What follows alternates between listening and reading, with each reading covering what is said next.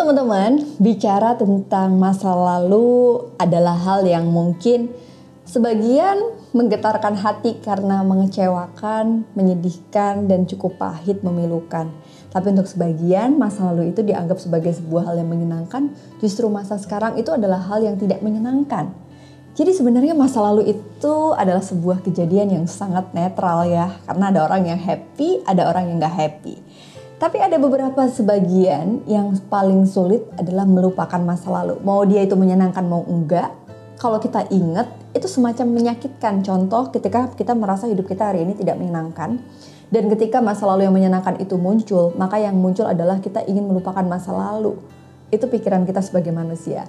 Oke okay, teman-teman, self love series kedua kali ini aku pengen menyapa dulu semuanya. Assalamualaikum. Analisa channel kali ini di series kedua self love 7 days Challenge to Self Love ini menjadi salah satu series yang aku akan buat setiap hari untuk post di Analisa Channel supaya teman-teman punya satu kemampuan untuk bisa mencintai diri sendiri. Hayo, siapa yang udah nonton di series 1? Kasih komentar dong di bawah kira-kira penasaran nggak dengan series kedua ini? Nah, kalau kemarin kita ngebahas tentang self love itu bagaimana cara kita untuk bisa mencintai diri secara utuh, secara penuh, dengan belajar mencintai uh, pencipta kita atau Tuhan kita, Allah gitu ya, itu bisa membuat kita jadi lebih bersyukur terhadap apa pun yang sudah diberi dalam tubuh kita, dalam diri kita dan kehidupan kita. Kali ini aku pengen membicarakan sesuatu yang mungkin kalau kita be, uh, mau mencintai diri sendiri, tapi ada bagian dalam hidup di masa lalu yang sulit untuk kita maafkan. Atau ketika kita berusaha untuk mencintai diri sendiri yang muncul adalah ingatan-ingatan kebencian dengan pihak-pihak atau figur yang tidak menyenangkan dalam hidup kita. Kenapa memaafkan itu penting dalam awal kita mencintai diri sendiri? Gini teman-teman, kita tuh nggak bisa memaksa sikap orang lain terus membahagiakan kita. Jadi kalau ada part di mana orang lain tidak menyenangkan, tidak membahagiakan untuk hidup kita, maafkan. Memaafkan itu adalah salah satu cara nih. Jadi memaafkan diri sendiri itu part terpenting sebelum kita memaafkan orang lain. Karena gimana kita bisa maafin orang lain kalau diri kita tuh penuh dengan kebencian terhadap diri sendiri. Makanya Mahatma Gandhi pernah bilang nih, the weak can never forgive. Forgiveness is an attribute of the strong. Jadi dengan memberi maaf itu adalah kekuatan kita sebagai orang yang kuat. Kalau kita nggak kuat, biasanya kita tuh akan sangat lemah untuk bisa memaafkan atau merasa kecewa berlarut-larut. Tapi mereka yang kuat adalah orang-orang yang justru kayak bisa dengan mudah memaafkan dirinya atau memaafkan orang lain. Oke, jadi sebenarnya boleh nggak sih kita tuh marah, kecewa sama diri sendiri? Itu pertanyaan yang muncul juga dalam pikiran aku.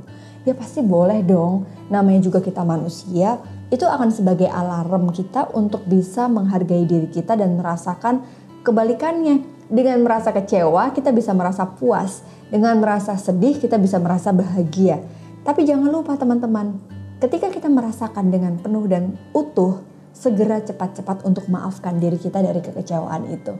Cepat-cepat kita kayak memperbaiki kesalahan itu untuk membuat kita tuh bisa lebih sayang sama diri kita.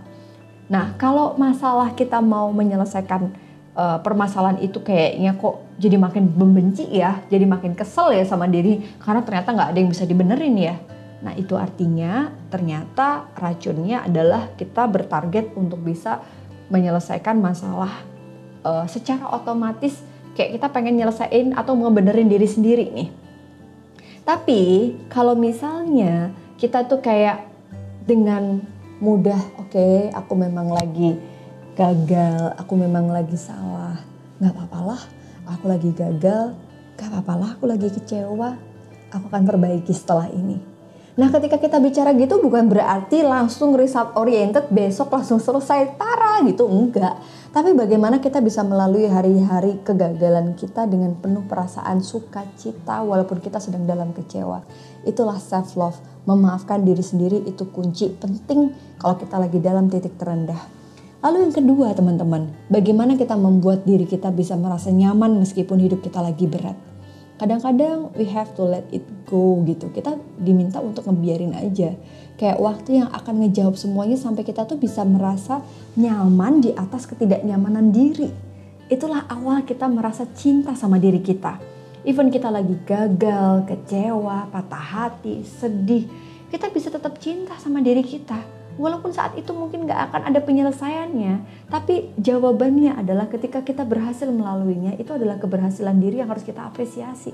Maafkan diri kamu kalau kamu lagi nggak baik-baik saja. Itu cuma sementara, karena semua akan baik-baik saja. Tenang aja, tapi harus diawali dengan rasa cinta terhadap diri kamu sendiri. Nah yang kedua, selain mencintai diri sendiri diawali dengan memaafkan semua kesalahan pribadi, ada cara kedua nih, yaitu merubah sudut pandang dan narasi kesalahan di masa lalu. Contoh ya, kan setiap manusia pernah berbuat salah. Yang terpenting itu gimana kita mengambil peran untuk bisa menyelesaikan atau mengakui kesalahan itu. Caranya sederhana nih, misalnya kita ngerubah aja sudut pandang kita dari narasi yang kita buat. Ini contoh ya teman-teman, misalnya kamu dulu ngerokok, kamu dulu suka clubbing, kamu dulu suka minum, terus kamu suka pergi malam, pulang pagi gitu, dan hasilnya uang itu nggak jelas. Terus kalau diinget-inget kayaknya uang itu habis untuk kamu foya-foya dan akhirnya kamu kecewa sama diri kamu. Tapi coba disudut, dicari sudut pandang yang berlawanan. Oh dulu tuh aku tuh nggak tahu ya cara positif dalam menyalurkan emosi negatifku makanya aku mencari kebahagiaan dengan aku ke klub malam. Oh dulu tuh aku nggak punya ya orang yang ngingetin aku buat berada di dalam jalan yang lurus dan kebenaran oh dulu itu aku nggak punya ya lingkungan yang ngedukung aku buat ngelakuin hal-hal positif. Tapi sekarang aku jadi bisa lebih luas nih menilai kehidupan. Bahwa dulu aku tidak baik-baik saja. Tapi hari ini aku akan bisa menjadi lebih baik lagi karena aku mencintai diri aku dan memaafkan diriku secara utuh dan penuh. Jadi dengan seperti itu kita tuh nggak blaming diri kita too much gitu.